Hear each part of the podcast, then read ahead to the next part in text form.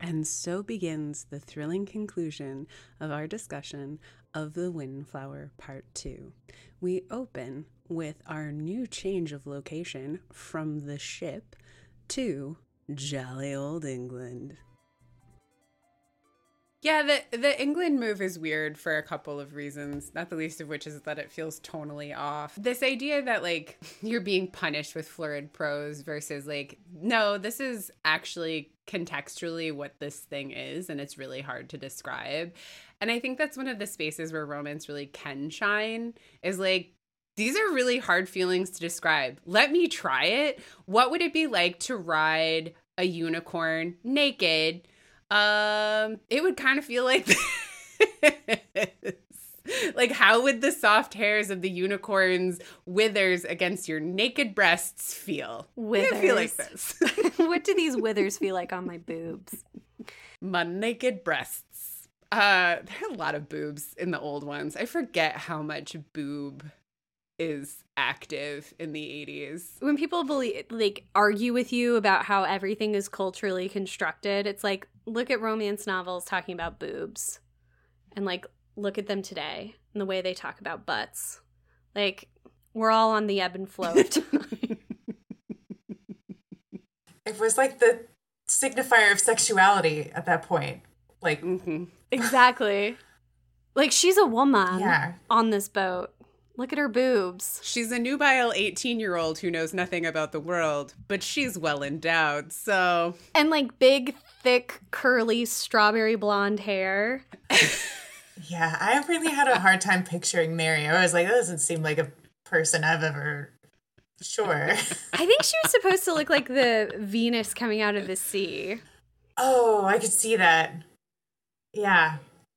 Her They say that a lot. and her hair, like, I know her hair looked nasty. Like, I know you've been on a pirate ship for a really long time. Like, your hair looks nasty.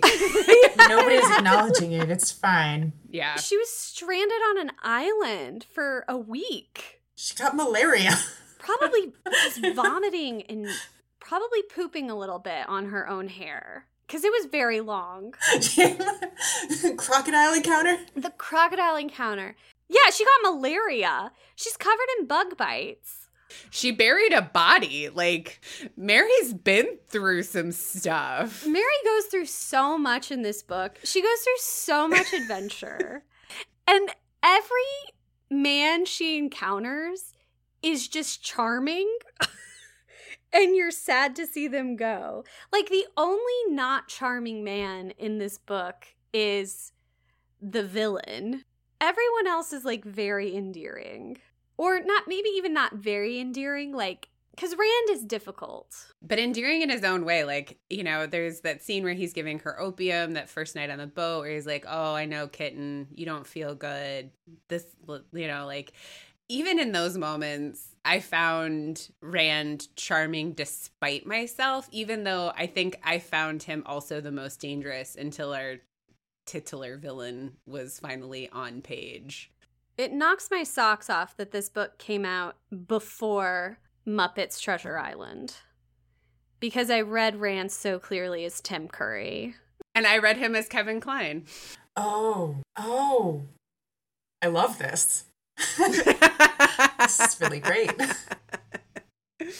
yeah, it's just really it was hard to like I understood him as a threat and mostly because other people kept telling me that he was a threat. Yeah, I think there's like an understanding that like he's probably not going to hurt her, but like he was still able to communicate to Mary that there he was like, "Hey, there's a line, and if you cross this line, that is when you get hurt. Otherwise, we're going to be okay." And I think that like it makes it quite clear like that's how Rand is with everybody. Um he has his own like he has a very strict code of when he enacts violence and when he doesn't.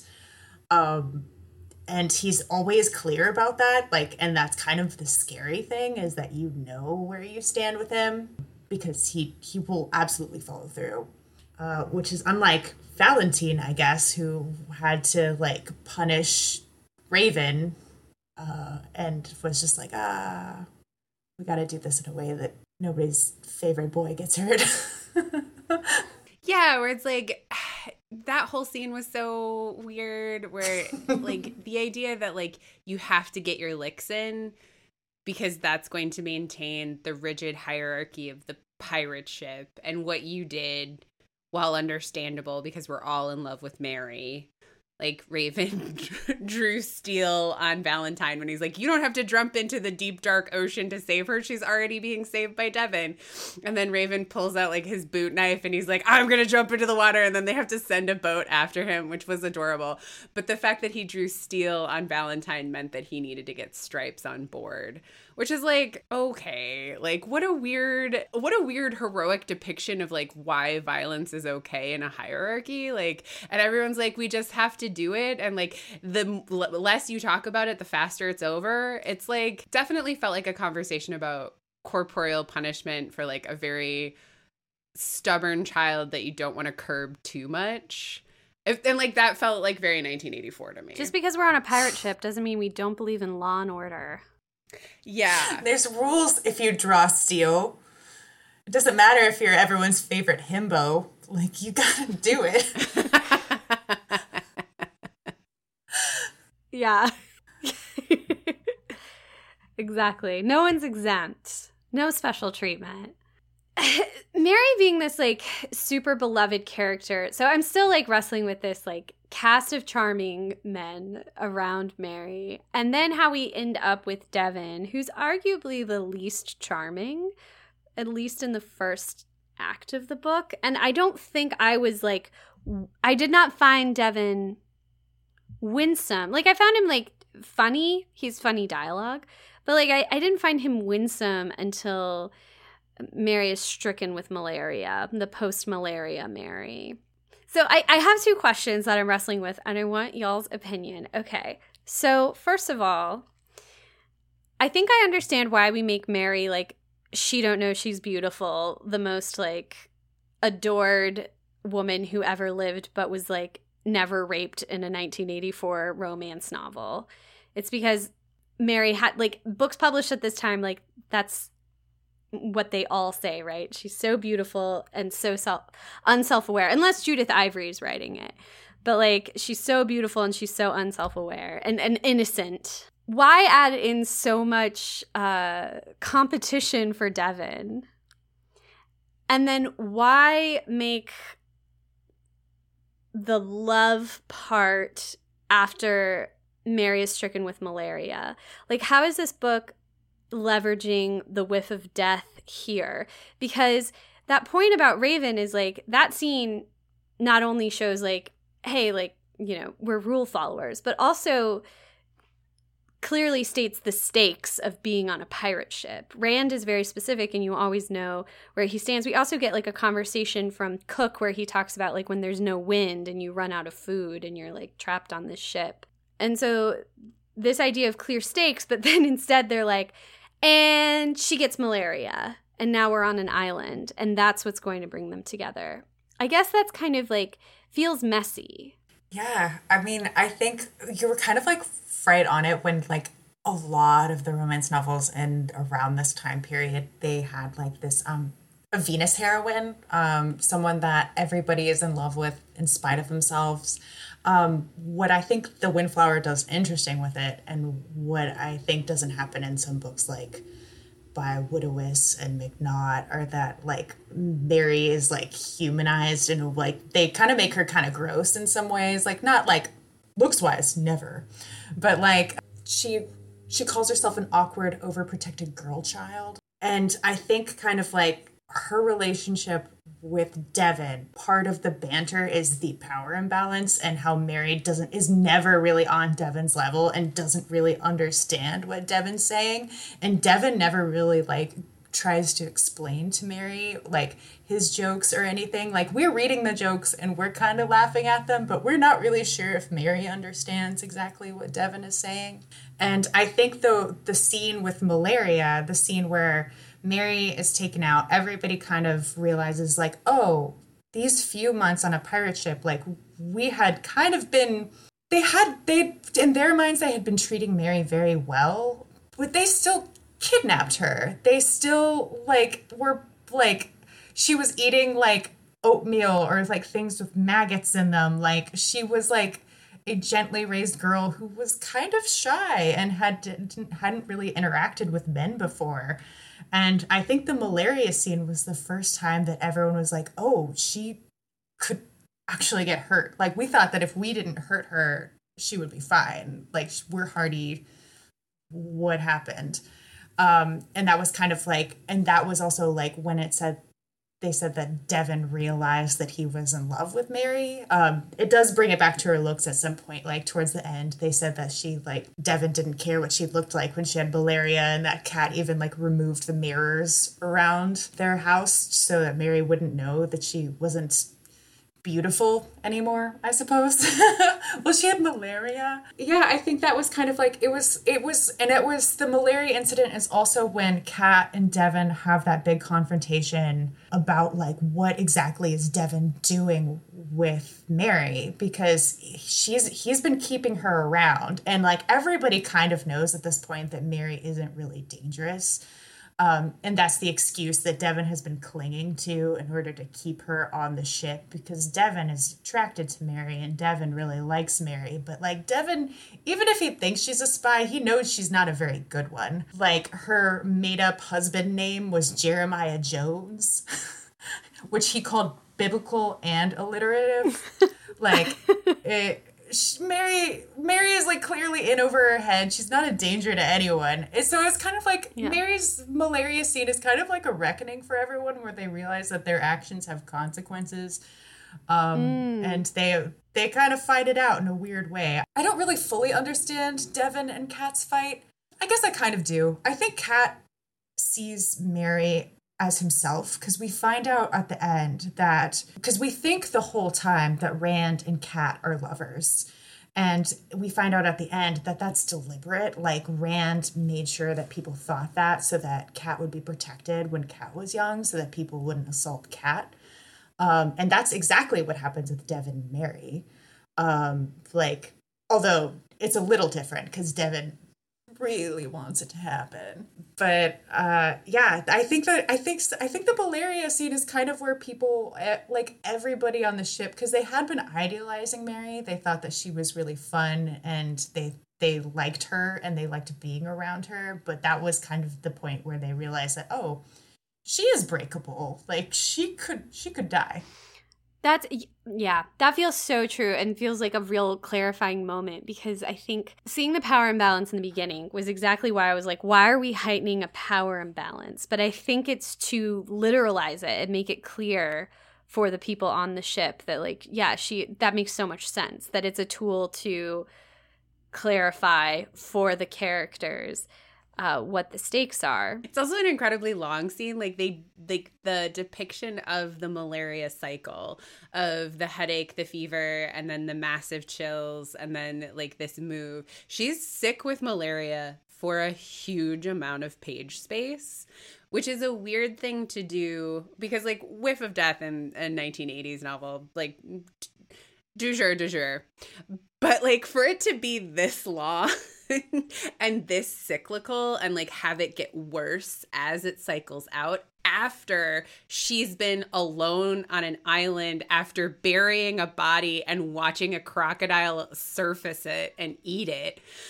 Um, is like an insane thing to do. And so, like, what the malaria does in another sense, like, I think tells your point is perfectly well taken. It like literalizes the stakes but the other thing that it does is that it created this massive separation between Devon and Mary. Like they don't actually speak together for the week that she's on the island and then she's in and out of it. And then it does create this space because she's so sick. So the threat of his assault is at least put in a drawer. And they discover a courtship, right? Like he jokes with her, they find like, you know, animals and clouds and they like discover this mutual whimsy.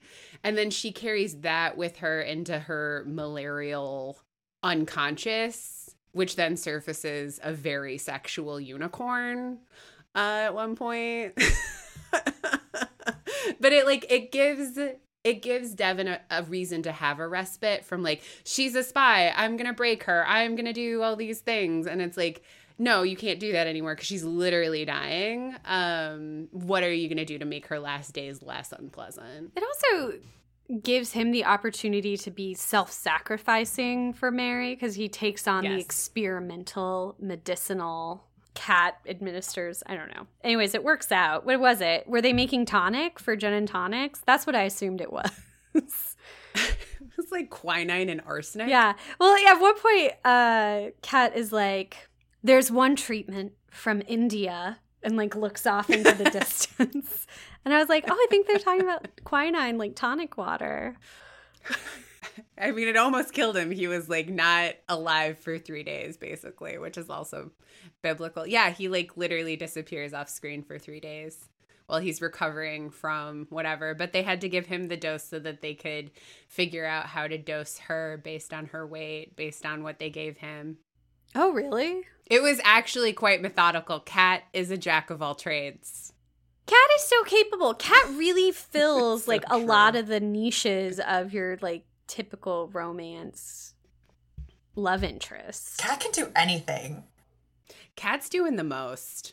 Yeah, and I did like y'all brought this up earlier, but like it is kind of incredible like how romantic they're willing to make Cat seem, like how and be confident enough in in Devon that they don't that they leave that in and they don't make it like into something where like Cat is actually competing for her affection or or there isn't uh of course the results are mixed because I I I know that there are a lot of people who are disappointed that Cat wasn't the love interest, but I I don't think they work together. I think that I think that if we're talking about a power imbalance, like even though Cat and Mary have a lot of similarities, it honestly seems like Cat and Mary have a pretty big power imbalance. Like um like Mary or Cat would absolutely be fully 100% in control of that relationship and Mary would not really have any sort of like leverage over him.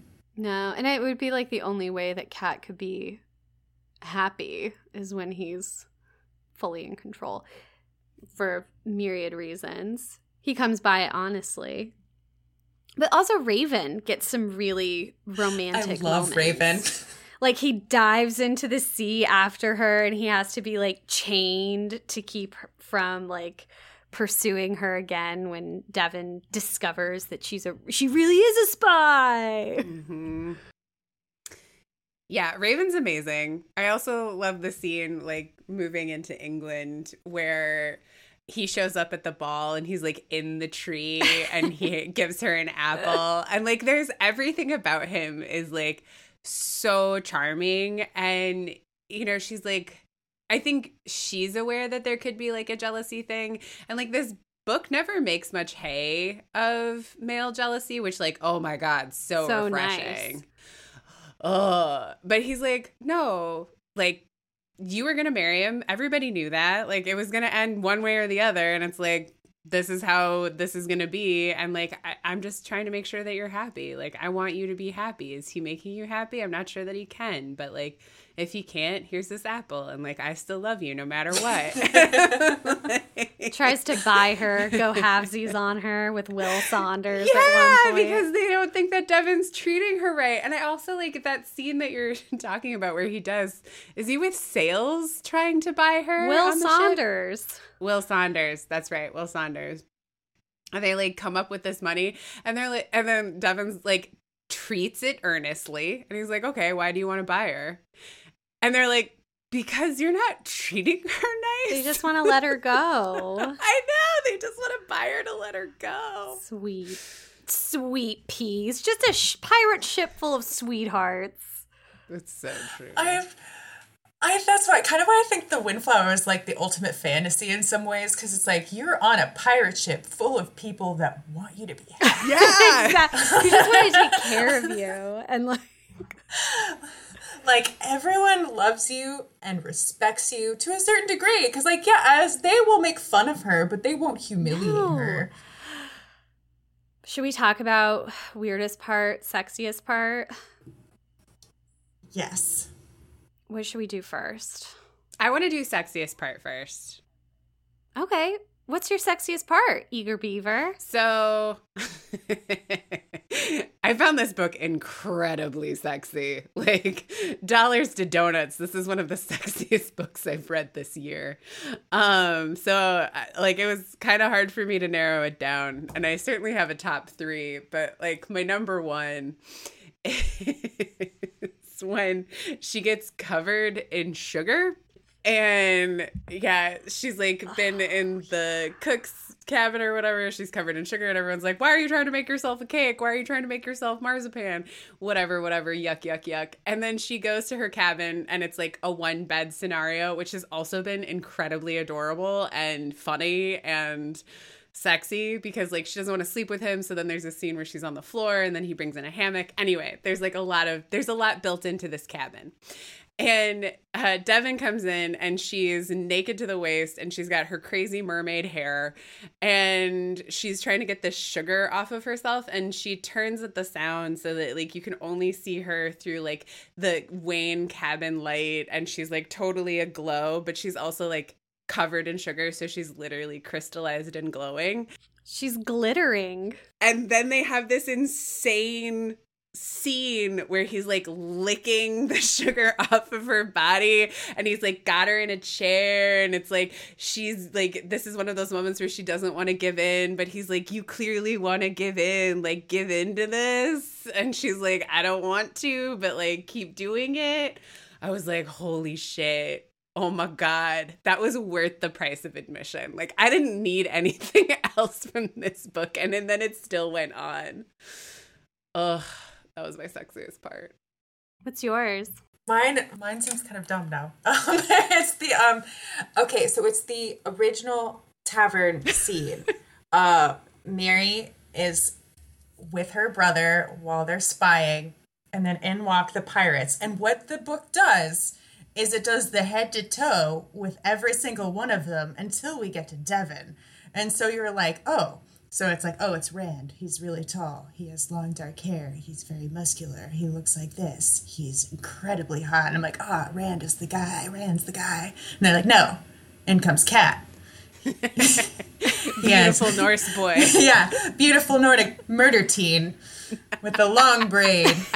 Cat's the one you should actually be afraid of because Cat will do things that you can't even think of beforehand. Beautiful man. No. Devon. Devon is actually average height, but he's beautiful as well. Blonde, Apollo face, extremely attractive. The only thing average about him is his height. yeah, I just I found that quite when I was reading. I was like, oh, he's average. Okay, like I. But yeah, only average thing. He's the most beautiful man in the world. Um, but yeah, I think that just like that lineup, just like them, just like us making us do a head to toe of every single man all at once. Like I was, I really enjoyed that. I thought that was very fun. Um, uh, but yeah, it was kind of like if I hadn't been reading the names of people. Well, you didn't even know their names at that point. Mm-mm. So they just walked in and you're like, here's the dark one, here's the weird murder teen that you're gonna be attracted to but feel weird about. here's the one. Yeah, the lineup is good. That is a great scene. It's so good. And like, yeah, Cat, I've always thought this, but Cat would have had an intense Tumblr fandom if this book came out in 2010. Oh like, I just know it. The deviant uh, art Oh, oh my god, my the god, you know, it would be beautiful. Like that is a beautiful, so beautiful, beautiful, young man. And it's awesome. It, he has like that signature hairdo. Mm-hmm. Yeah. So few people do. My sexiest part is Cat. Yeah. And I remember reading it and being like, "Oh no, this is my sexiest part." I love when we have the unicorn fever dream where she's naked on the unicorn just to completely undo everything else I've said about horse sex over the course of this novel. And then I love the discovery that she had like developed a crush on the seal, on the letter seal of Devon's family.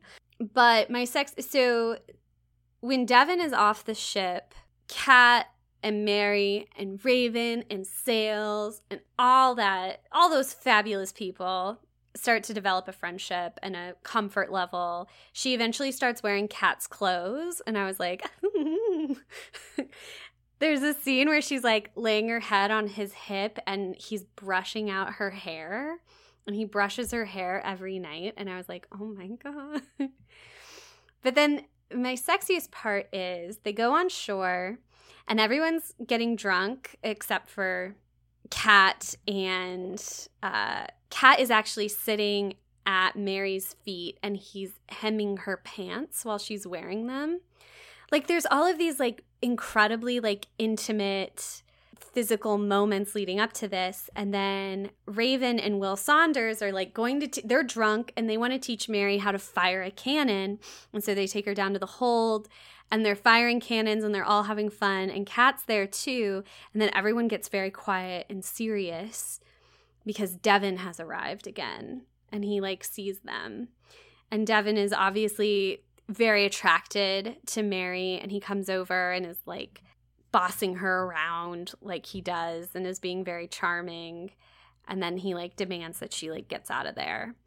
And as she's like exiting it says that Cat pops up on the stairs in front of her very very close to her face to tell her to be like weary of devon and i was like oh my god he's so jealous because he likes her so much and she like it talks about like the feeling of his like breath on her face um I was mortally devastated when they kissed and it was very moving for her, but in a way that she realized he did not feel the same way.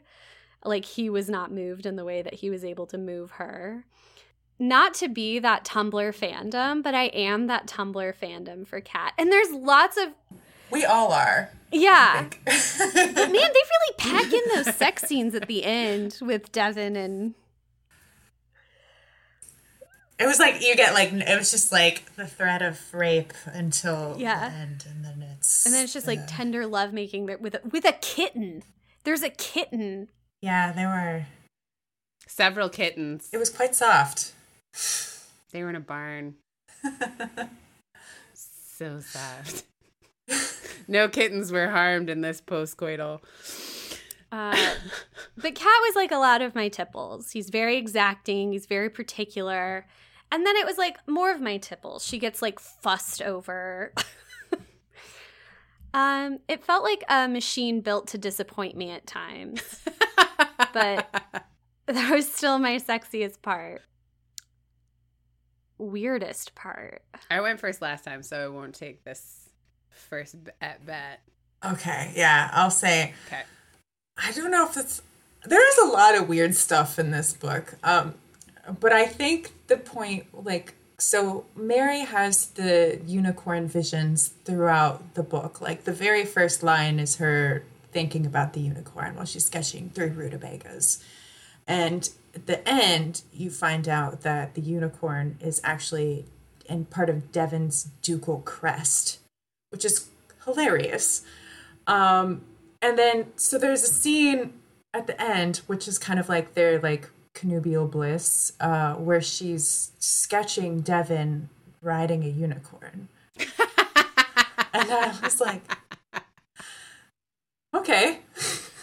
and he's likewise sketching her riding a unicorn. yeah. yeah. But then, the, but like Devon can't sketch. He lied. He was like, ah, I have my fet because his his father was like a a botanist, I think, who who did who drew, and he was like, ah, it's I inherited my family's sketching abilities, and then the reveal is that he got it from his mom, who apparently has no skill. Just trailing, yeah, detritus all over that ducal house. I also like corollary love his mother and one of the things that I love most about her is that she has dust and like dirt under her fingernails and is described, which is disgusting but endearing on her. And she has a gap tooth, like as wide as a full straw. And when she gets nervous, she worries the gap. And I was like, I don't know that I have ever read about British teeth in a romance novel before. a little lizardy. It's kind of a lizardy thing to do. Loved it. I was like, this is great. One of the things that would scare me about being a romance author is writing about a house because I think that's where they really like reveal all of their values. Like I think writing about a house as like a good house is such a personal thing. Like I think contrasting this book, I probably over contrast this book with Judith McNaught, but Judith McNaught's houses are always like covered in damask and like very rich and opulent and like well managed. And one of our listeners messaged us and was like, my husband grew up in Judith McNaught's neighborhood, and she used to walk her dogs out of the window of her Jaguar. That does not surprise me. no, right? Oh. And I feel like, aren't these folks from like Minnesota or Wisconsin or yeah? They've had a bunch of different jobs. I think at one point Tom was like a truck driver. Yeah. Like they've like done all sorts of they're like a really interesting couple and they're very funny. They're eclectic. Like yeah, like, they're like beautiful home is eclectic, you know? Yeah, they're people that I think you would want to know. Like I can I get that vibe. Like they have like 8 million stories and like probably like a lot of in jokes. Yeah. Isabel, what was your weirdest part? So, I like I actually struggled a lot with weirdest part. Uh, I think my overarching, as we've talked about multiple times, is like I felt like the rug had been pulled out from under me on Cat at multiple points. Like thought Cat was a woman, thought Cat and Rand were a thing, and then like none of it is true. All of it's disappointing. Um and the the reason like I just I felt those things so hard and for none of them to be true is upsetting. This book is also just supremely weird. Like there's this like point where Mary's on ship and uh someone has brought up a, a squid and they're like showing it to her.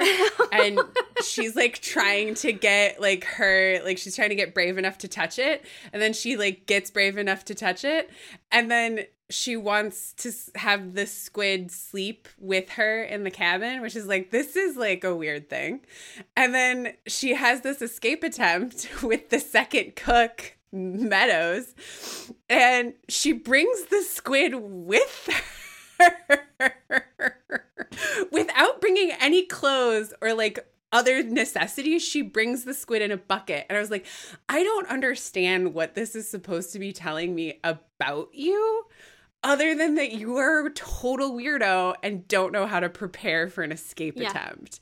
And like, there's even a point where she like is putting her like hands on the bucket with the squid which she has developed this emotional connection to and like she's sleeping with a person who has told her that he'll like throw her over at his first opportunity and like she just falls asleep with her hand like her head next to the squid in the bucket and i'm like what is this interlude uh, like i don't hate it i don't i just don't understand what it is doing but I kind of love it. well, the absence of this squid informed everyone else that she intentionally left. Yes, exactly. They're like, ah, she took the squid. But like she took the squid, like wouldn't her taking her clothes have also alerted them to her intentionality? Like the whole thing is like there are so many other ways to broadcast that. There aren't ways to broadcast it without pointing out what like a kook she is and how in over her head she is. like bringing extra clothes would have been a really well. She doesn't have her clothes. She only has uh, cat's clothes. Cat's clothes, but like yeah. Another shirt she could have stolen from Rand. I mean, there are a number of like she has access to stuff. Like, why the squid? That like the whole uh, it was like it was just it was an adorably weird thing that I both loved and was like, I'm gonna remember this squid in a bucket for quite some time. It was so weird. It was remarkable. It was cute. Yeah. Morgan, what was your weirdest part? So I feel like I'm constantly just bobbing along on the waves of the cultural unconscious. And like I've been watching Our Flag Means Death, and then that's clearly inspired a lot of people talking about pirates again to a small extent. Like Johnny Depp being in the cultural zeitgeist again reminds me of Pirates of the Caribbean. Um, and then also another podcast I listen to is doing a special on Blackbeard and talking about like the history of pirates. And their research is kind of like hit and miss. So I've been like very self conscious that I'm gonna like cite something they said as fact. But there uh, there are f- piratey facts that are alluded to in this book. And there's also like like they're like talking about how Valentine is a black man in a position of power on this boat, but they don't but they're like and and he's our like one black guy even though like that would have been not at all true and like you're going out of your way to like point out all of this stuff about like the racial history of pirate ships and then like that's all you're going to do with it. There's also like queerness on the high seas and it's constantly like teasing you with it or at least me. Like okay i thought there would be more gay stuff. I realized that's my b. Like i am reading a romance novel from 1984 but it also like really teased it out i think. Or maybe it didn't. And it's hard for me to know like what i'm bringing to this book and what this book is bringing to me, which normally isn't a problem unless you have to talk about a book on a podcast. But there's something about this text that almost feels like commentary on its contemporaries. There's not enough for me to like grab onto and say, like, that's true. And that's been my weirdest part. This book does kind of like one thing that I think about a lot when I think about The Windflower is that um, a lot of the, when you're talking about like the books that came out around the same time, like a lot of what they do is they like try to ground you in the absolute misery yeah. of the time and then also kind of like use that as an excuse to be like horrible. Uh, and i don't think that makes the windflower good uh, because i think the windflower is kind of like existing in a place where it's like it references slavery but it also has no depictions of slavery. Like they're definitely they're absolutely in the caribbean at points and it's just like it's non-existent. Uh, so like if even though like Mary references it at the very beginning when she's like deliberately not using sugar because of um, because she knows where it comes from. Um, there is the, so like I think Tom and Sharon Curtis like have like an awareness and they I'm grateful that they didn't go kind of like the Diana Gabaldon Voyager route where it's just like here's the gritty reality with the white people as heroes, but it is kind of strange to read about a very real place and time and a very real thing that kind of like exists in this fantasy world where these things aren't real, which is very similar like similar to Our Flag Means Death. Like I don't want to compare it to, to it too much because Our Flag Means Death actually has like, you know, people of color involved, whereas The Windflower is Tom and Sharon Curtis from I think the Midwest. uh, but that's kind of something that's that seems like notable for 1984. Um, and then the fact that I would still say, like, even though Rand and Cat aren't canonically lovers, like their relationship is queer. Like there's all the that this book is like incredibly comfortable with not only like letting you think that they're like having sex and that they're lovers and they're very tender with each other, but like even if knowing that they aren't and still like examining their relationship after that, there's like these are like two adult men who are like so comfortable and so loving toward each other that like Cat was ready to disown his father, who granted he didn't really care about, but he writes to his father and he says like if you imply that I'm infatuated with Rand again, I am not going to talk to you. Like it it does have like a complicated relationship with all of these other things. Like I think it's like a fantasy for better and for worse uh yeah i kind of i have a hard time thinking about the windflower because of that because every time i read it i have a very good time but then i'm also like how do i place this? Like what do i think? What are what are you telling me? What matters in this situation? Reading romance is is so different from reading like i want to tell people like oh reading romance is just like reading any other genre.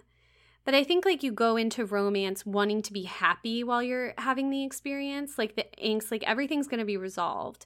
And I think as a result, whenever we're in a moment or in a particular consciousness that we are today reading something that was written in 1984 it can be really tempting to like create a head canon that creates pleasure and i think for you personally and then it's hard to talk about it later on because you're like, well, am I giving this book more credit than it's given me? Mm-hmm. Is it worthwhile to talk about the things I, I wanted to be real, even though the book has gestures?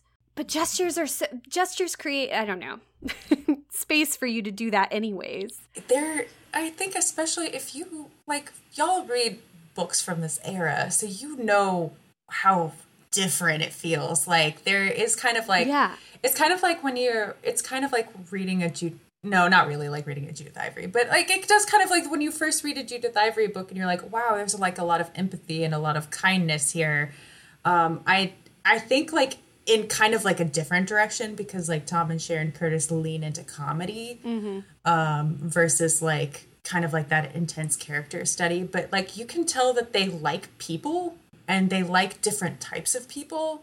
Um, and the and the their villains are yeah their villains are villains more because of their actions and not necessarily because they fit like a certain villain archetype. This is kind of an era where a lot of the romance novels like hinge around cruelty in a lot of different ways. Like it, it they focus on the goodness of the heroine, but then like in order to contrast them, it's like, oh well, this person is fat, so they're awful, or like etc. And Tom and Sharon Curtis don't really do that. You can tell that they're they like people. They they they find people funny and even if someone's like weird, they think it's fun. Like they're having a good time and therefore we're also having a good time. And like Rand, who draws this whole process out, we find out is like the puppet master of all of this like cruelty that Cat describes, is doing so because he believes like the greatest value a person can have is how interesting they are.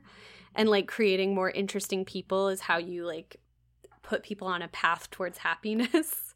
There's an amazing line that Cat says about, or maybe it's like the the omniscient third says about Rand, where he doesn't demand potential do anything. He just gives it space to grow. Yeah. And I was like, I didn't know I needed to read that. like I like and like I think that's one of the things that's so powerful about this book. And as you're saying Charles like this idea that like when you have authors who genuinely care for people Kathleen Woodiwiss has a book that takes place in the Caribbean that also doesn't really mention slavery except obliquely. And it is not as much fun as this. And it is not as interested in building a family we choose as this book is. Yeah there there's a there are a lot of really really wonderful pieces to this. And that also makes it hard because like the gender politics continue to be weird. She don't know she beautiful and like you know. There's also something like more satisfying to me about this than a lot of romances that are published in our current moment who have like a very intentional project as far as like having a pedagogy. Like they want to teach you something about the world and tell you something about the world. And this book is much more interested. Like that whole chosen family thing is so true in every page, but it's not going to lecture like there's not a point at which Cat's like i consider these people my chosen family a chosen family is your fam which is i understand like the purpose but it also seems like like this book isn't trying to teach you anything I totally get what you mean. I think something like that I've noticed in a lot of uh, more modern, especially more modern historicals, is that they will um, they can't really imagine telling a feminist story where people wield alternative means of power, like feminism in ways where someone says is feminism in those stories is I'm a woman and I can do anything that you can, or like voting. Yeah. Um or like kind of like our most like basic ideas of kind of like what that entails where there are actually a lot of stories that some are older some are newer where like it's it's feminist not just because of like a woman acting the way that you think that men do um or like it's it's feminist in like what it's trying to tell you about our gender dynamics and and about how how like sometimes that you're put in a really tough position and you have to make a difficult choice. And are you not feminist because that you do that? So that's kind of i i think in some ways i think the windflower it's probably not the best example but i think windflower is very clear that mary is in over her head continuously. And Mary also berates herself uh, for not being spunky enough or smart enough to get out of her situation. Um, so Mary is enough. Like she is brave. She just doesn't understand. She doesn't have that context. She doesn't have like the people looking out for her or to explain things to her. But I, yeah, I don't think that anything that she desires or wants or anything that kind of comes out of her relationship is like is negative or anti-feminist. I think that Mary is just like kind of like a complicated person. She's she is quite beautiful and everyone loves her, but she's also uh, an awkward, overprotected girl child, as she calls herself. Yeah. And I, I think like Mary's like existence is radical i think because she does like imagine something different for herself. Like she says i was already prepared to be a spinster so if you ruin my reputation no i don't give a fuck like i'm already prepared for this life. And but she also like talks about being like really uncomfortable wearing men's clothes. And i think there's something about like being honest about that st- like being honest to the, that feels true to the character and that feels right. And that you know the people she admires like her brother are doing something kind of outside of the norm. And Mm-hmm. i i also think like something that feels feminist about this book is that there isn't this problem of like one good man. Like all of these men in this book are good and even though they sexually desire her they don't do anything like lascivious about it. Like even rand like they are respectful and like open and communicative about it, but not gross and not violent. And I think that's where the Windflower felt like the most radical to me because every single man I encountered for the first 50 pages, I was like, oh God, you know, I was getting like, I love Johanna Lindsey, but I was getting Johanna Lindsey flashbacks where I was like, which one of them is going to do it? Like, which one? And none of them did. And they were actually all cool about it. And they also weren't like sexless. You know, they were whole uh, in they were whole people who were also interested in having sex with her, who weren't forcing the issue or being cruel or inappropriate about it or acting entitled to her. And the book always makes the point of like that's it's only because Devon it's only because Devon says she belongs to him. But I still think the depiction is worthwhile. It feels it feels good. Especially in the absence of Devon when he's not on the black joke. Because then like that the threat of Devon is no longer present and like he's not like he hasn't been depicted enough as of a character at that point for me to really feel like it's his imposition. Like at that point, I was like, it's Rand, but Rand doesn't seem to have a sexual animus in her, really. It's it's quite weird. Gosh, thank you for bringing this book into our lives. It's it's quite fun. It's very it's very nice because like I I like yes, it is. It's a trip. The things that y'all picked up on, and also like, like talking about the book for so long. Like, yeah, I can do this book talk. This is great. Yeah, I'm not limited. You're ready for the two hour no limit TikTok update to come out. Yeah, if they ever do that, I will be. I've got 10 minutes now. We'll see. I don't, nobody will watch that. I don't think that's true. I think you're incredibly compelling on BookTok. Uh, and when Morgan brought you into my life, because truth be known, I'm not on TikTok, but Morgan curates an incredible TikTok feed for me. and when you started coming in and featuring heavily, I was like, ooh. And then Morgan's like, what do you think? We should invite her on. And I was like, uh, yes, we should invite them on. Absolutely. That seems like an amazing thing. So thank you. This has been really, really enjoyable. And this book was so fun to talk about. Awesome. Yeah. Thank you so much for having me. Awesome. Any parting words or any, where can people find you? Just as a reminder. Okay. Yes. Um, I am Chels underscore ebooks on TikTok. Um, I'm also that on Instagram, although, you know, not not as much. And also that on Twitter, but with two underscores because somebody else took the first time. We've got a weird Twitter yeah. name too. Oh, you're like Manswo. I wish we would have just thought of two underscores. Yeah, I saw it. I was like, huh, that's that's actually quite funny. Thank you. You don't have to be kind about it. Yeah. I like it. Congratulations on not choosing an onomatopoeia for your title. Yeah, That's absolutely. also a huge regret in our lives. Wait, are there a lot of womances? Like No, it's just like no one spells it. Like why would you ever spell it? Like okay. I, I At least not the way we do. Right. Doing great.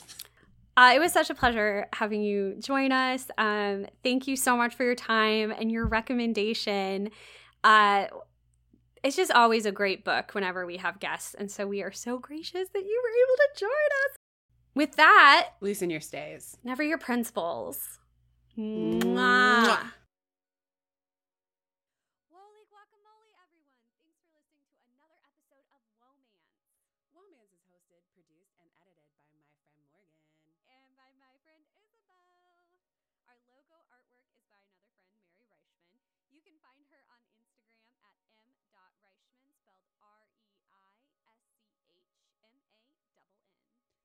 Original music by Nick Gravlin. And our web mistress is Jane Bonsack. They're the best. You're also the best. We so appreciate your support by listening. Please consider taking this to the next level by following, rating, and reviewing. We read every single review. Or even check us out on Patreon.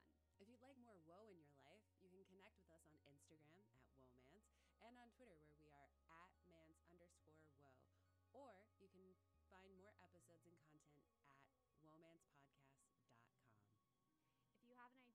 want to reach out, please email womancemail at gmail.com. We'd love to hear from you. Romance is a part of the Frolic Podcast Network. Find more podcasts to add to your romance collection at frolic.media backslash podcasts. Until next time.